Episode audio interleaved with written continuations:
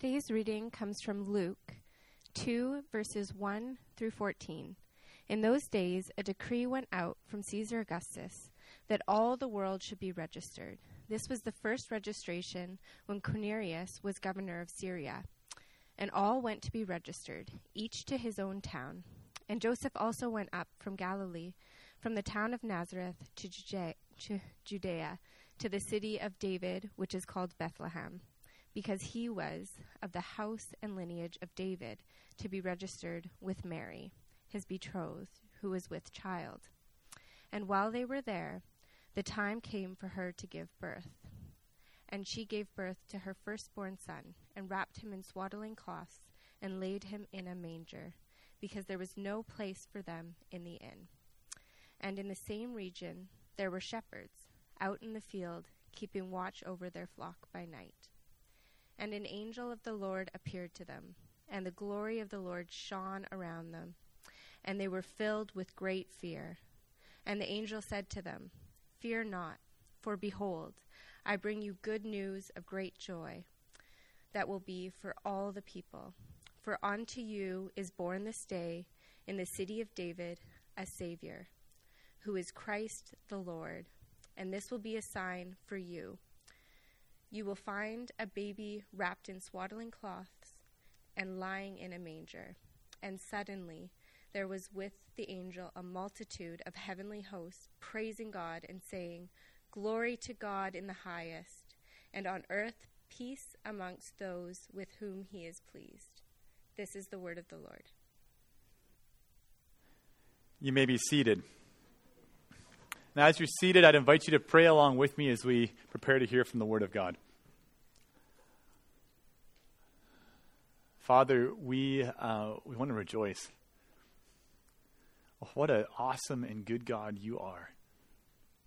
I love the line uh, that we sang this morning that you did not abhor the virgin's womb, that you, God, took on human flesh to come as the king who would save us. Uh, Father, I ask that uh, to the glory of Jesus Christ and by the power of your Holy Spirit, you would work powerfully among us today. Uh, that you would just cause us to see something of Jesus' glory, to see something of his goodness and of his love and his mercy. Long expected Messiah. Lord, uh, we want to be changed as we behold him and delight in him. Holy Spirit, we need you to do this, to, to, to press into our hearts and to, to change us. We ask that you would. In Jesus' name, amen. So, we're in our Advent series this morning. We're taking a break from our Sermon on the Mount series. We'll come back to it in January, but we're in our Advent series. We're excited about that. And our Advent series is our series which is all about Christmas. It's all about the first coming of Jesus Christ, 2020 ish or so years ago. And our hope this Advent season is that we would grow as a church in worship and in adoration for Jesus as we consider who he is and what he has done as he's come to us uh, so many years ago now. Because we know that right now we live between the times. We live with the knowledge of his first coming fixed firmly in our minds, the, the hope of all that he's accomplished, the truth of his salvation, uh, uh what, he, what happened when he first came. We live with that in mind, but then between the time of that happening and the time when he will come again, when he will return, when he'll make all things right, we live in hope of that second coming. In this Advent season, as we live between the times, we want to show you the way that Jesus' first coming, that it's the center of all of human history. We've called this sermon series the turning point of history. Because we want to show the way that Jesus is at the center. He's at the center of everything. The Bible claims that he's at the center of everything. What we need to realize is that the Bible's timeline then is not like the timelines that maybe you drew back in grade school, right? And you had the whiteboard out or the chalkboard, depending on how old you are. And uh, you, talk, you took the, um, the dry erase marker and you drew that long line. And you did the hashtags, you know, all across it with the significant events. You see, the Bible's history isn't a flat line like that. We don't talk about it that way. The, the black or the flat line or the, the timeline of the Bible's history is more like an hourglass on its side. It's an hourglass on its side because it's showing that all of history before Jesus was leading down, funneling down towards Him hoping in the promises that were made regarding him, the salvation that God would work through Jesus to undo all that was broken and all that's wrong in this world. The Bible's history, and the Bible's timeline also understands that all of history subsequent to Jesus kind of grows out of his first coming and points back to that first coming. The power of his resurrection life is at work in his church. His church is growing and expanding in hope for the promise that one day he will return and all things will be made new. He's at the center place of history. And for this series, as we consider that center place of Jesus as a turning point of history, we're going to do so by looking at four distinct truths, four distinct lenses, if you will, about who Jesus is and why he stands at the center of history. So today's the first of those four, we're going to look at Jesus as king. Next week, though, we'll look at who Jesus is as prophet. And then third, we'll look at him as priest. And then, fourth, on our last Advent uh, Sunday, we'll consider Jesus' role as the king once more, but with more of a look not to his first coming, but with especially a look to his second coming, to all that will be accomplished and all that he will do at his second coming. So, today, Jesus as king, our Advent series, we're going to jump right in. Our outline is this first, the need for a king, second, the promised king, and then third, the arrival of the king. All right, so I'll say that again need for a king, promised king, and then third, the arrival of the king. We're going to jump right in. We've already read a bunch of scripture this morning. I'm still thankful for all the choices of, of scripture, even in the worship set leading up to uh, our scripture reading. We've read scriptures that seem to have this pretty triumphant and excited perspective about Jesus as a king. They're excited about a king. But maybe you're wondering this you know, we live in a different kind of world today. Maybe you're wondering, why does Jesus' kingship matter? Why does his kingship matter? Why would I ever need a king? That sort of sounds preposterous to us, doesn't it? You know, today we got democracies, we got different kinds of government. And to think what we need is a king, to get excited about a king, it just seems so foreign to us. I'm sure this week, as you guys went through the struggles and the difficulties that you faced this week, say as, as pressures face you, maybe the pressures of your studies, it's finals coming up, Maybe the pressures of your upcoming bills, just trying to figure out how to make it. Or maybe the uncertainty of the future that you have, or, or maybe as you just felt the weight of a disease, of yourself or of a loved one. Maybe you experienced the discord of a particular relationship, maybe with a friend or a family member or a spouse.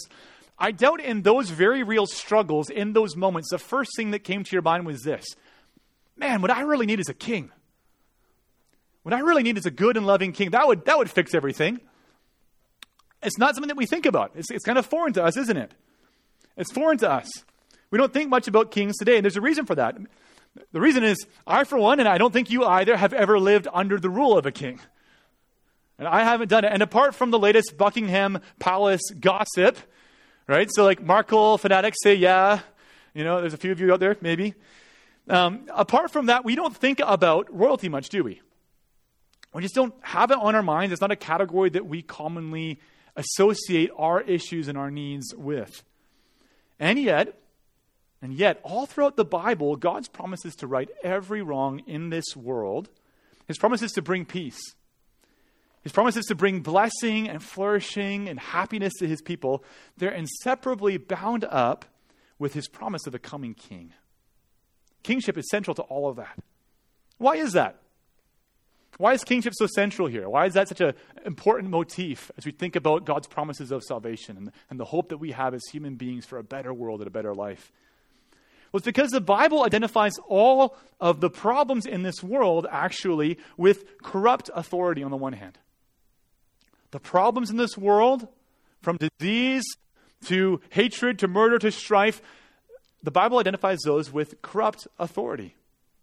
And all the solutions to the problems in the world, the, the Bible actually points to this idea of good and loving authority reestablished and reinstituted over the creation. Just look at Ephesians 1, verses 9 to 10 to see some of this. We've talked about this recently here at Christ City Church, but we're going to talk about it again today. There we read this. It's not, it's not a complete sentence, so I've kind of edited it a little bit to uh, make it a complete sentence. It says this God's purpose, which He set forth in Christ, is a plan for the fullness of time to unite all things in Him in Jesus. Things in heaven and things on earth. God's purpose, which He set forth in Christ, His purpose of, of blessing, of redemption, of salvation, for all fixing of all the wrongs in this world, His purpose is this it's a plan for the fullness of time to unite everything in Jesus, to bring everything under the rule and the loving dominion of Jesus Christ to restore order by bringing things under Jesus, to bring salvation by bringing things together under Jesus. You see, God identifies our problem as being outside of the good and loving authority of Jesus Christ. And He identifies the solution, the peace and the blessing, with the restoration of that good and loving authority in our lives as He brings us together under the rule and the reign of Jesus. And if that sounds crazy to you this morning, that seems surprising. Like I didn't think about it that way. That's not something that I naturally go to when I think of the problems of this world. I think that actually there's something that you experience in this world that actually shows to you that it's true. Because even in this world, even in your experience of this world, you know that there is an association between, between peace and good authority. You know that evil governments bring suffering and turmoil to their populations. Just this week, I was reading a BBC article that was talking about the current situation in Zimbabwe. It's really, it's really rough right there right now. It's an awful situation. And in that article, I read that uh, I read about um, the way that 14 million people they're living in a state of man-made food insecurity. And I'd never read those words in that order before, so I didn't really know what they meant. But what he's talking about, what the article was showing, was that due to the corruption of that government, and so there's this man made problem where people aren't starving yet, but they're just on the verge of all starving. It's really bad. And it's man made. It's, it's a corruption of the government. It was the, the evils of the government, the evil and illegitimate authority that created all sorts of turmoil and, all, and not peace, but, but turmoil instead in that country. And on the flip side, I think we as understand the association between good authority and peace because we, we have elections. Because we get tired of the old government, right? We go out with the Harper, in with the Trudeau, and then one day out with a Trudeau and in with somebody else because we're hoping that a better government will bring us greater flourishing and greater peace in Canada. We're looking for something better. We're looking to our government to establish that, to have better authority. Good government and peace are related. And yet, if you were hoping this morning, if you're hearing all this and you're really hoping, oh, great, Brent's going to pin all the problems in this world on political leaders. I agree. it's all their fault. And here's where I disappoint you it's not the problem merely of all the political leaders in this world. That's not what I'm trying to say. It's not why I'm trying to say. The, the reason our governments disappoint us is that our governments have the same sin problem that we do. Sin is, in their hearts and, and our hearts as well, at root a rebellion problem. It's an authority problem. Sin is an authority problem. Sin is inverting the right authority structure that would lead to peace and instead placing us at the top of that authority structure so that we stand in judgment over God. So you say, God, not your way, but my way. You submit to me. Sin is us doubting that God loves us, saying, God, I see what you say, but I doubt that you have good and loving purposes for us. I'm not going to trust myself to you. I'm going to do it my way instead. And every time we do this, every time we invert this authority structure and have corrupt authority structures in our lives, it hurts us. It hurts us deeply. It leads to turmoil, not to peace. Yet we do it again and again and again. I do it. You do it. It's what happens when we hear the Word of God. We open the Bible and we say, hmm, I hear what you're saying there, God, but I don't think that's the way it is. You know, I'm not convinced. So when we open the Bible and we look at it and we say, you know, God, this is all right and good, but I'm pretty sure I'm going to determine which way I should live myself. I'm going to do it my way. It's what happens whenever we're tempted. It's what happens when we open up Instagram on our phone, right? And you're scrolling through and you're thinking, you know, I know what God says about sexuality and what would lead to my flourishing. But I'm, I'm not going to obey that because I don't think that it's going to lead to my satisfaction. I'm going to try something else that will lead to my satisfaction instead. It's what happens when I'm tired. I experience this all the time. I go home, and rather than serve my family and love them and care for them selflessly, I, I just want to veg out on the couch. Because in that moment, I doubt, I doubt God's good purposes of me serving my family and loving them will lead to my blessing and flourishing. And I think doing things my way instead is going to be what's needed. It's going to be better.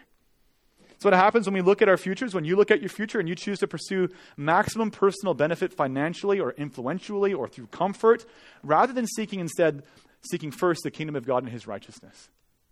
Because you've doubted God. You've doubted His authority. You've doubted His love for you. You doubt that God's will for you in this world will be good as you pursue Him first. And you doubt His love. There's a woman named Jackie Hill Perry, and she's this incredible author. She's got an incredible testimony. She's written a book called Gay Girl, Good God. It's an awesome book. And she talks about her own sin in that book in terms of doubting God and living under her own authority independently of Him. She writes this She says, Unbelief doesn't see God as the ultimate good. So it can't see sin as the ultimate evil. It instead sees sin as a good thing, and thus God's commands as a stumbling block to joy. In believing the devil, I didn't need a pentagram pendant to wear. Neither did I need to memorize a hex or two. All I had to do was trust myself more than God's word. I had to believe that my thoughts, my affections, my rights, my wishes were worthy of absolute obedience, and that in laying prostrate before the flimsy throne that I had made for myself, that I'd be doing a good thing. Isn't that powerful? She talks about the way that, that she found freedom and hope and joy in Jesus and submitting to his rule in her life. But all of us are like her. All of us are like Jackie Hill Perry. We, we doubt God's love for us. And in doubting him and establishing our own authority structures apart from him, we experience hardship and pain in our lives instead, not peace. And yet, here's the good news of Christmas. Here's the good news for each of you in the suffering that you're experiencing this week. And yet, God has set out on a plan to lovingly draw us back into his good and his gracious rule.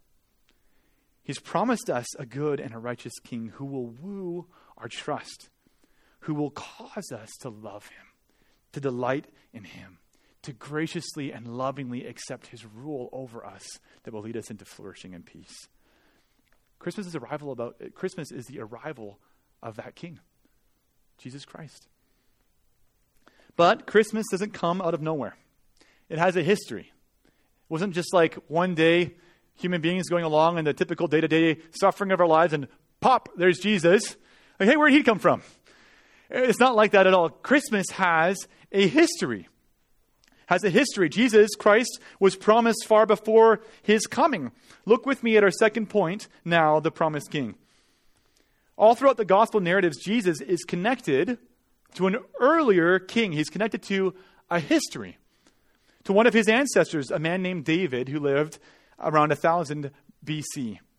And we're going to take some time now. We're going to take a few moments to enter into the story of David, to enter into the story of Jesus, to try to understand where he came from.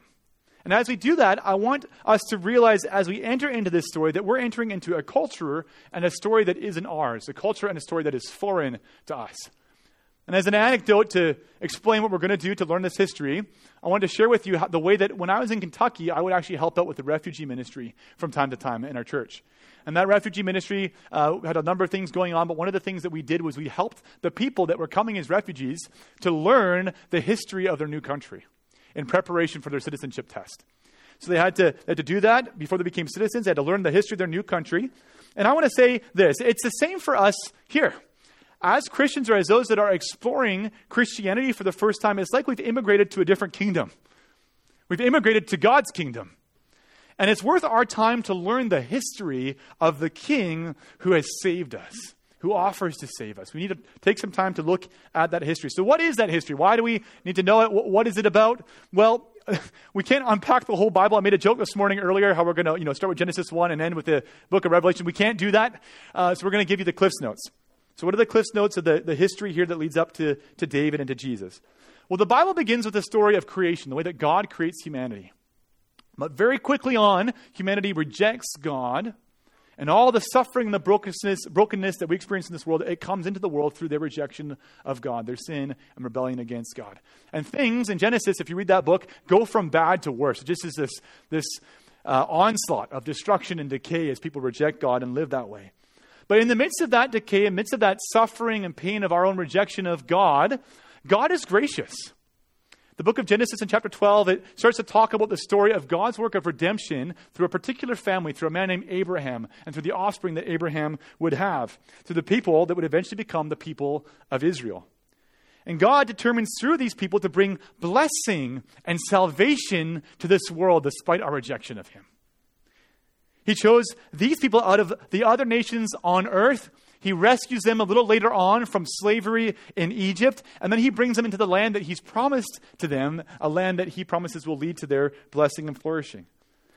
But as you consider Israel's history, you need to know something about them. You need to know that their history was a mess. It was a mess. If you read the Old Testament, you know the history of Israel was a mess. You know that despite God's gracious intervention in the life of Israel, they could never get it right. They kept resisting God's authority and his love for them. They kept fighting it, saying, God, I don't know about that.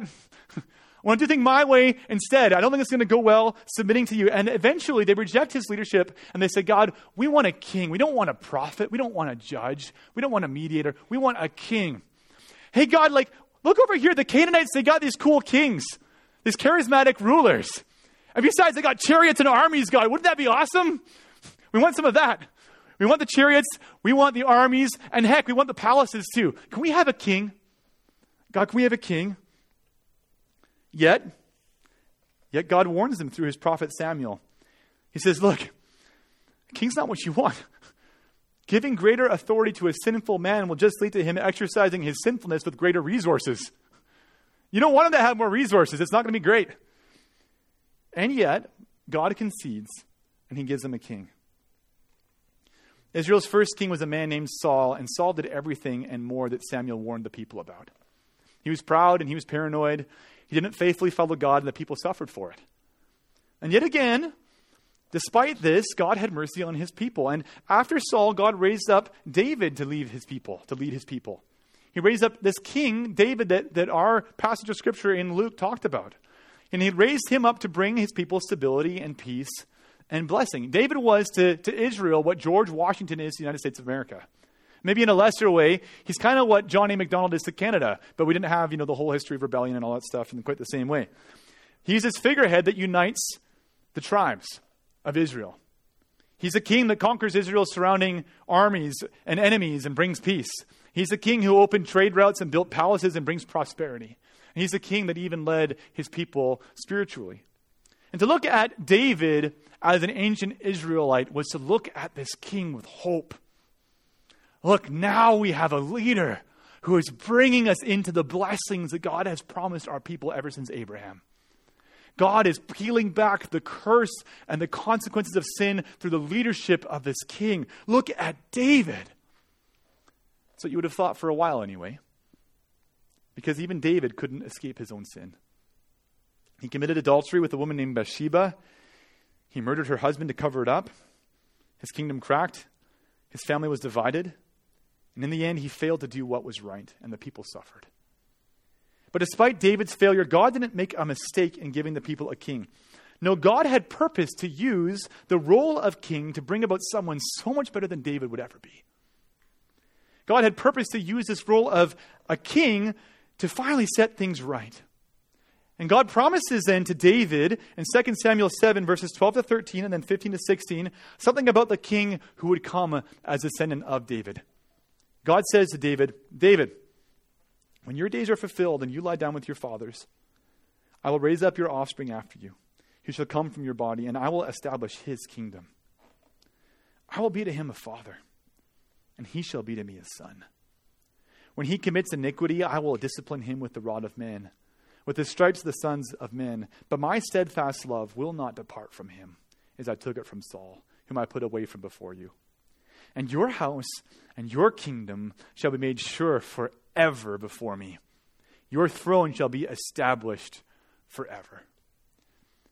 That's what God promises to David. In verse 12, just leave the slide up there for a moment. In verse 12, he says, I'll raise up your offspring after you. I will establish his kingdom. He, he says, David, someone's going to come after you. And the implication is that someone will bring about the peace and the blessing and the good life that we've all longed for. It's going to happen through this son. Or look at verse 14. He says, I will be to him a father, and he shall be to me a son. And what he's saying there is that this king's not going to have the same sin problem that you do. He's going to be a royal and obedient and faithful son in the place where all the sinful rulers were before. He will follow me righteously. He will love me. He will be like me, and he will extend my rule on earth. And verse 16 says, Your throne shall be established forever. The promise is that this future king wouldn't have a little kingdom for a little while, a little like eddy of prosperity and then destruction afterward, but that his rule and his reign and his peace would last forever. Forever. As he sits eternally on the throne of David his father. See, these promises that God makes, they're called the Davidic covenant. That's an important word to learn, a phrase to learn if you're looking at the history of Israel, to understand the Davidic covenant. And all of the Old Testament then starts to look back to this promise and thinks about this promise and longs for the fulfillment of this promise in anticipation of the king who would come as a descendant of David. So, why does any of this matter? Why do we go through all this history? Well, it matters because long before Jesus, we need to realize the Bible communicates a very specific picture of peace. And it's this God's people ruled forever by the good and loving king who would be a descendant of David. This king would finally bring peace. But notice this there's a conditionality to this promise of blessing and peace. The promise will be fulfilled only, only when there is an obedient son sitting on David's throne. To see this a little bit more clearly than the text we just read, look at Psalm 132, verses 11 to 12. It makes it crystal clear. This psalmist, he thinks about the promise that God made to David, and he says, The Lord swore to David a sure oath from which he will not turn back. One of the sons of your body I will set on your throne, if, if your sons keep my covenant and my testimonies that I shall teach them, their sons also forever shall sit on your throne. That's a big if. That's a big if. Famously, David failed, as did his sons and his sons' sons and his sons' sons' sons. And rather than blessing coming, that whole discipline part of the Davidic covenant came instead. And God disciplined the nation of Israel, and all these terrible things happened to them. In Psalm 89, we actually read another psalm where the psalmist reflects on God's promises to David, but also on all of the destruction, including exile to Babylon and the, the, the destruction of the, the, the land of Israel. And he reflects on both the promise and the consequences of sin. And it, he ends the psalm in lament, looking backward to the promise that God made to David. He says this But now you have cast off and rejected. You are full of wrath against your anointed. You have renounced the covenant with your servant. It's the servant David. You have defiled his crown in the dust. You have breached all his walls. You have laid his strongholds in ruins. You have made his splendor to cease and cast his throne to the ground. You have cut short the days of his youth. You have covered him with shame. Selah. See, the psalmist looks at the promises to bless David, and he's asked, he's left asking this question God, where is the son who's going to come? All I see is ruin. All I see is destruction. Where is he? When is he going to come? When are you going to have mercy and extend love and extend peace and blessing to us? It's against that dark night, that bleak moment in history, that a ray of hope dawns. Against that dismal backdrop of sin and corrupt leadership, a baby is born in the region of Roman occupied Palestine to a beleaguered people at the turn of the millennia, a thousand years after God made his promise to David, a baby was born to a man named Joseph and his betrothed wife Mary. And this child has Mary as his mother and God Most High as his father. He is God clothed in flesh. He is the promised king. And his arrival is a resolution from dissonance to consonance in the whole symphony of human history. He has come. He is hope. He brings peace. Look at our last point the arrival of the king in Luke chapter 2, verses 8 to 14. And in the same region, there were shepherds out in the field, keeping watch over their flock by night. And an angel of the Lord appeared to them, and the glory of the Lord shone around them, and they were filled with great fear. And the angel said to them, Fear not. Fear not, for behold, I bring you good news of great joy that will be for all the people. For unto you is born this day, today, in the city of David, a Savior who is Christ the Lord. The longed for Messiah has come. And this will be a sign for you. You will find a baby wrapped in swaddling cloths and lying in a manger. And suddenly there was with the angel a multitude of the heavenly host praising God and saying, Glory to God in the highest, and on earth peace with those uh, among those with whom he is pleased. Imagine being with those shepherds. Imagine being an Israelite longing for these things to be fulfilled, and being with those shepherds after the angels of God appeared in glory to testify to his birth. Imagine only hours later gazing down on little infant baby Jesus. This baby, this baby is the fulfillment of all of God's promises. And he is so much more than anyone ever expected. He's not just a descendant of David. He's also, in the words of Charles Wesley and the awesome hymn, Hark the Herald Angels Sing, he's also this veiled in flesh, hidden in flesh, the Godhead see. Hail the incarnate deity. Pleased as man with men to dwell, Jesus our Emmanuel. God did not abhor the virgin womb, but became human to save us. God the Son taking on flesh and coming to us. This baby, the angels uh, told of and the, the shepherds came to admire, to worship, he's the God King, the King who upholds the universe by the word of his power. And he allows himself to be held in frail human arms. This is a sinless king who will reconcile God and man, yet he's helpless and small. This is a king who always does what is right, who will die and will conquer death and be raised to eternal life, who will rule this world forever in his love and in his righteousness and in his power. And he has arrived as a baby. If you were a shepherd, what would you be thinking? The long awaited and hoped for king, he wasn't born to a king's family. He was born to a poor couple in scandalous circumstances and into poverty. What would compel the God of all to enter into the realm of the rebellious humans who had rejected him? You know what compelled him? His love. His love for us, his steadfast love, and his faithfulness. His steadfast love and his faithfulness. Though he could have asserted his dominion with an iron fist. God could have just righted all wrongs right then and there and crushed all those who had rejected him, including us. He didn't. He didn't do it that way. No, in love and humility, this King Jesus would grow up and he would sacrifice his life in order to make peace with his enemies, in order to make peace with me, in order to make peace with you. That's why he came.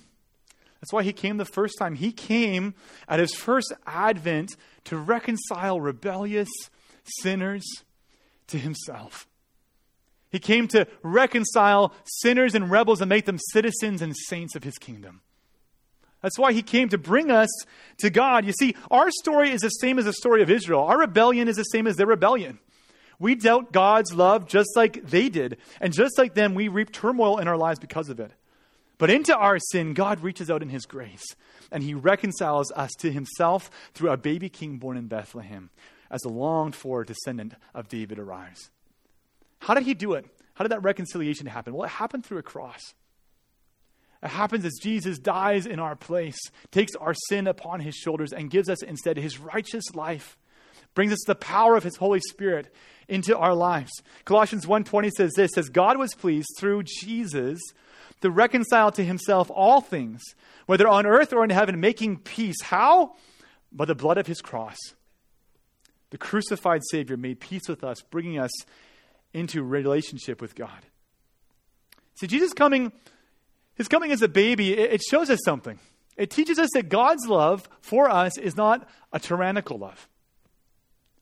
It's not the self deceived love of some kind of a megalomaniac. It's not that at all. Jesus' coming shows us that God's love is a gentle love of a God who understands more than we ever will what it means to sacrifice his life to die for his friends.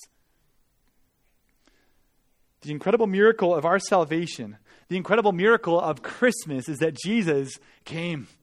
That he was willing to be born as a baby and enter our suffering, live perfectly in our place, and die as a criminal so that we could be reconciled to God as his children.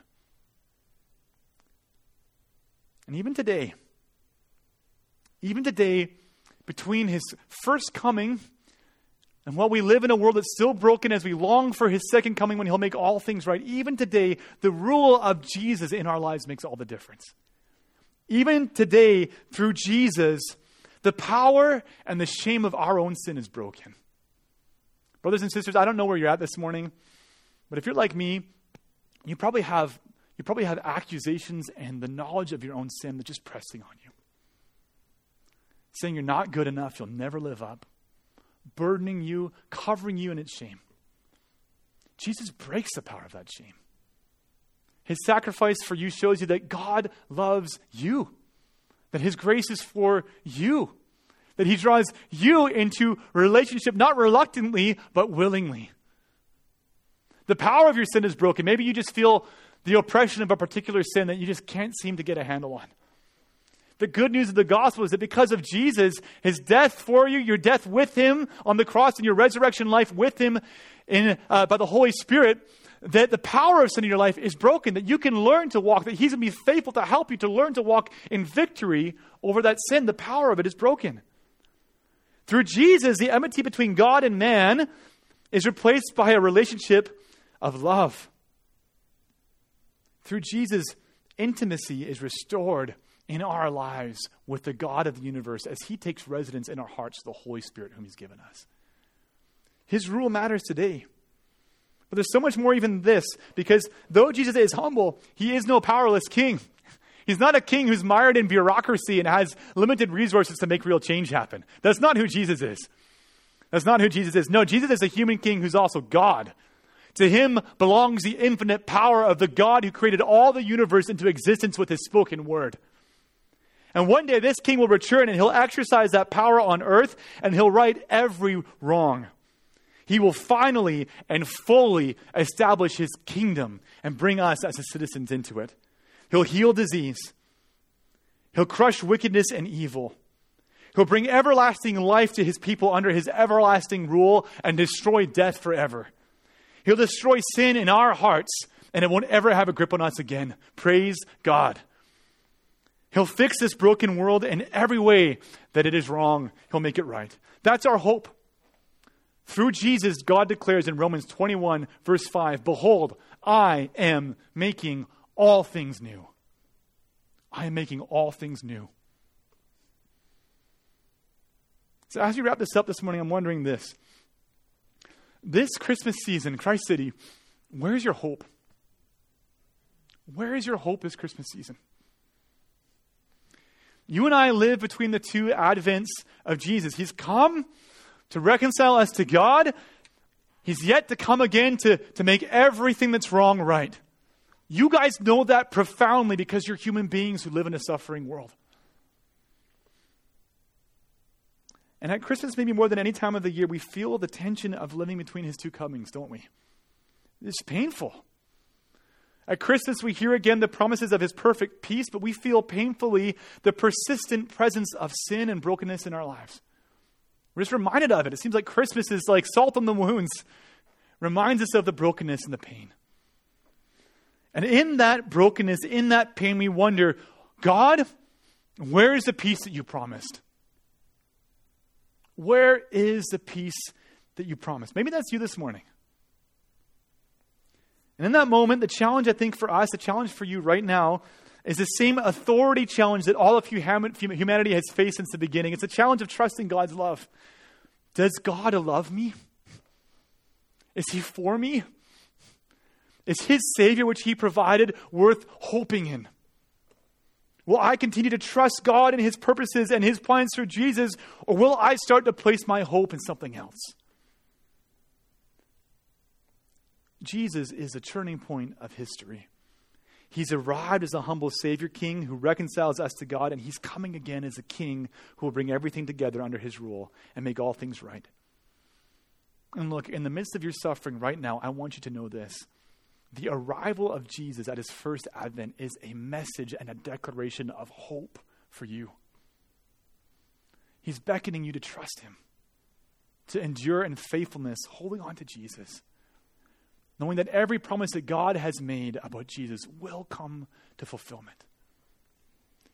Because of Jesus, in the midst of your suffering right now, you can endure. And you need endurance, don't you? You need perseverance. Jesus says in Matthew 28, verse 20, He says, I am with you always.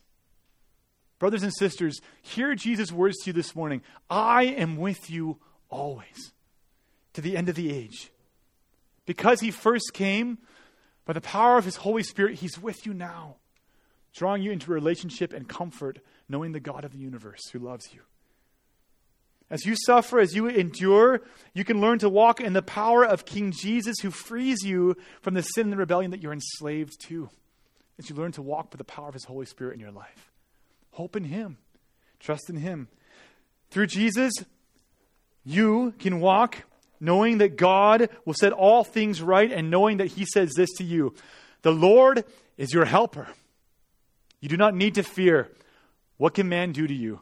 Hebrews 13, verse 6. The Lord is my helper. I will not fear. What can man do to me? I can endure. I can trust that every wrong will be made right. I can live for him faithfully. You can be confident that he's not going to lose his grip on you, that he's not going to give up on you. Because Jesus first came, you can know that all that God has begun, he will finish. I love the words in 1 Thessalonians 5, verse 24, which say this Hear this as an encouragement this morning. The God who calls you, Jesus who calls you, is faithful. He will surely do it. He will sanctify you completely. He will make you like Jesus. He will fulfill what He's promised to you. For you struggling right now in your life, you can know the love of God, the love of a father for his children. Look at this. 1 John 3 1 says this See what kind of love the Father has given to us to us that have waited for Jesus. He's come. That we should be called children of God, and so we are. You are the children of God. He doesn't just tolerate, but He loves, and He draws into His family in His grace. So, where is your hope this Christmas season? There's only one uncorrupted and good and loving authority. Jesus alone is worthy to sit on the throne of your heart and to rule you. Not you, not another government. Don't put your hope in yourself or in someone else. Put your hope in Christ. Trust in Him. Submit to His rule and learn to walk in His peace. Will you draw near to Him in faith with me? Let's pray. Father, we come to you. We come to you broken and sinful. But we come to you knowing that you have been so gracious and full of love to us in Jesus Christ. God, will you help us this Advent season to look at the King that you've promised, the King who you sent, the King who is at, uh, at work right now, ruling our lives? And you help us to delight in Him, to hope in Him, to trust in Him through whatever we're going through this week and this season? In Jesus' name, we pray. Amen. Thanks for listening. For more information about Christ City Church in Vancouver, please visit christcitychurch.ca. We invite you to join us in praying that God's kingdom would come in Vancouver as it is in heaven.